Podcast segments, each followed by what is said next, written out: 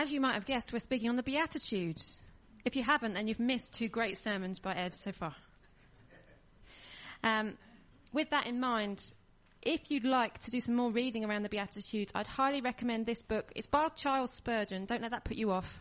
It's really interesting, um, but do get a dictionary to hand because there are some long words that I had to look up. So, um, but it's really, really good. And um, so I'll put it down here and have a pen through. Shirley, just for you. Now, I wonder, growing up as children, or even now, I know Ed is into graphic novels, cartoons, what are your favourites? Shout them out. Roadrunner. Bugs Bunny, I like it. Tintin, awesome. You said that in the first service. I know one Ed really does like is Calvin and Hobbes. Um, we've got lots if you'd like to borrow any. One I used to watch as a child was Pinky and the Brain. Um, you might not have heard of it. Um, so Pinky is the tall one. Brain is the one with the big brain. They are lab rats or lab mice, and every evening, Pinky would declare, So, what are we going to do tonight, Brain? And Brain says, We're going to take over the world. thank you very much. Obviously, um, every episode, they have this plan to take over the world, and it doesn't go to plan. It normally goes very wrong.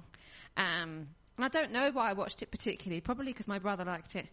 Um, but that was it. But today's verse and subject stands completely in opposition to taking over the world. Blessed are the meek, for they will inherit the earth. It's Jesus speaking here, as you will um, have gathered, and he's drawing directly from Psalm 37. And in Psalm 37, it says, Refrain from anger and turn from wrath. Do not fret, it only leads to evil. But the meek inherit the land and enjoy peace and prosperity.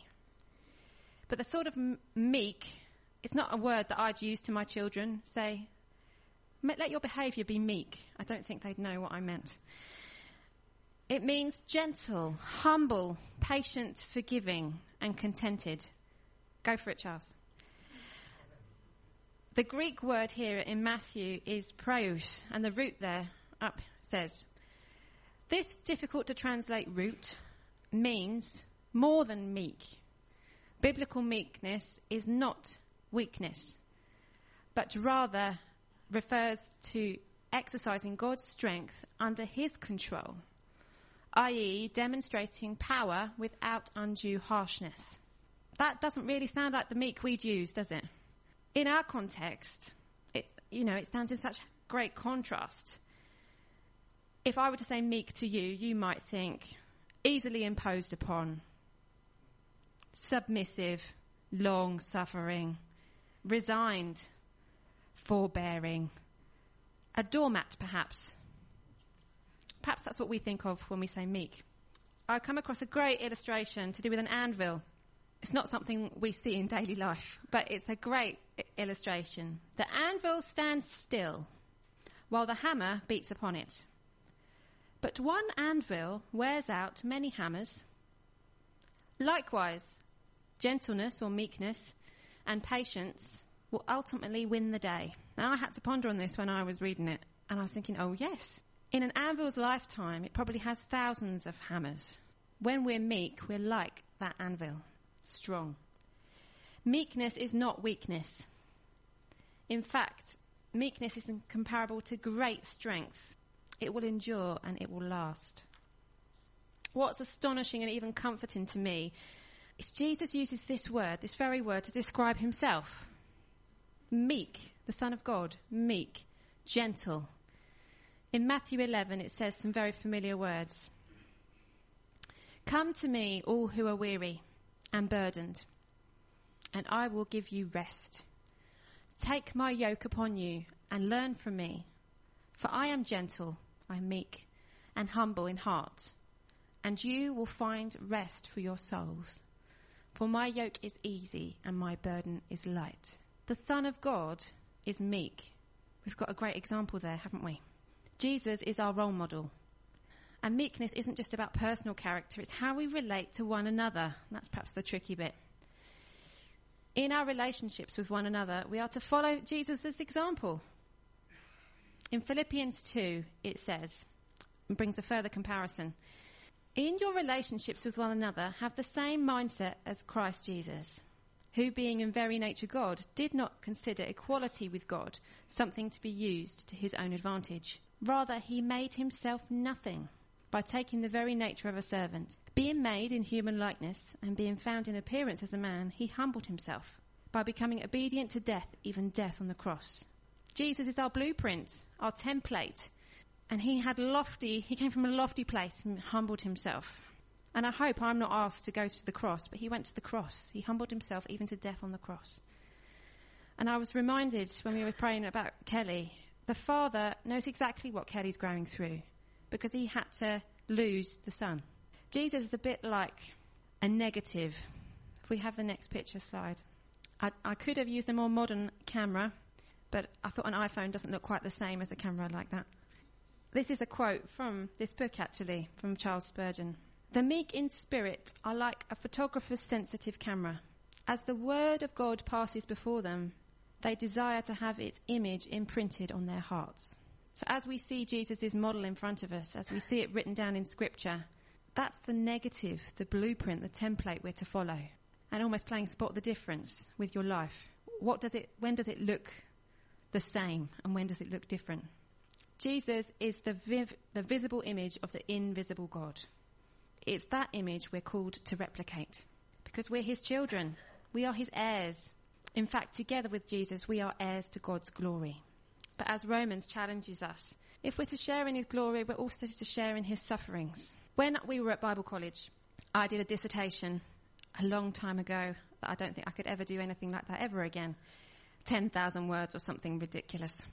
Um, and it was on discipleship, discipling women in the church, which I'm still doing today. So I think it was quite a, a good subject. But there was a classic book called Cost of Discipleship by Dietrich Bonhoeffer that uh, um, Shirley reminded me of this week, actually. And when talking about inheritance, there's a great quote here. The renewal of the earth, beginning at Golgotha, so that's where Jesus died, where the meek one dies, it's at that point that God's kingdom will spread. And when God's kingdom finally comes, the meek, the gentle, the humble, shall possess, shall inherit the earth. The verse says, Blessed are the meek, for they shall inherit the earth. So what is this inheritance? What is this that we shall possess?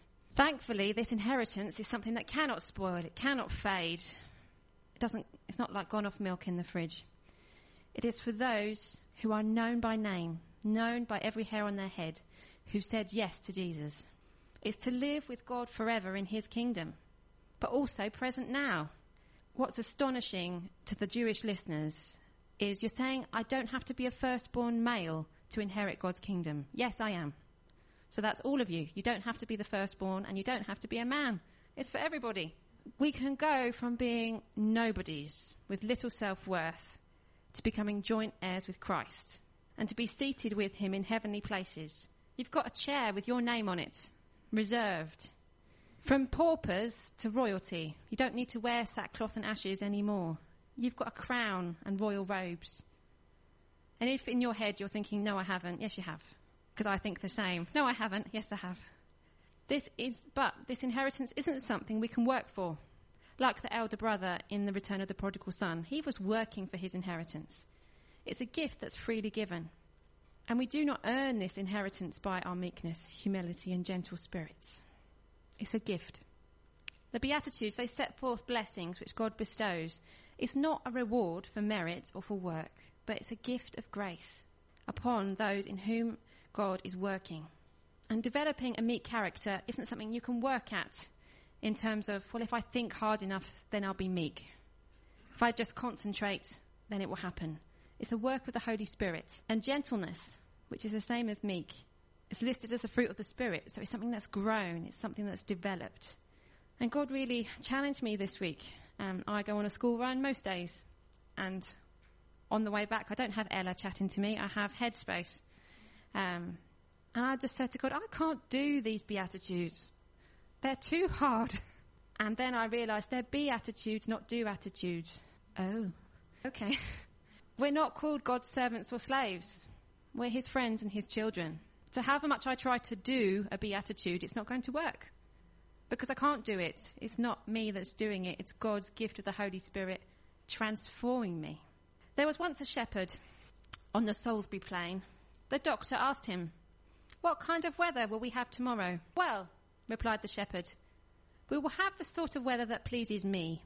The doctor then asked, What do you mean?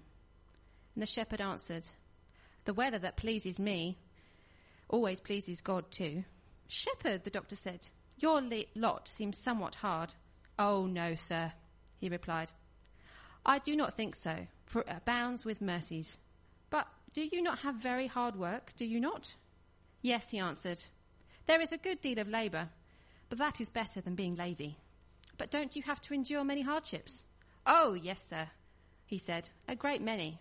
But then, I don't have as many temptations as those people who live in the midst of towns, and I have more time for meditating upon God's word. So I'm perfectly satisfied that where God has placed me is the best position I could be in. I wonder if you look at your life this morning, do you feel perfectly satisfied that where God has placed you is the best position you could be in? I don't know what your week's held. You could be very unsatisfied with the position God's placed you in. But God's message for all of us this morning is He's put you exactly where you need to be today. And He'll give you exactly what you need, whatever life throws at you. Could I have the last slide, Charles? This is the message interpretation of Blessed are the meek. And it says, You're blessed when you're content with just who you are. No more and no less. I don't know about you, but my life's work with God seems to be being content in just who I am, no more, no less. And I don't think until His kingdom is finally here that I'll fully feel content with who I am completely. But that you're blessed when you're content with just who you are. Right now. That's the moment you find yourself proud owners of everything that cannot be bought.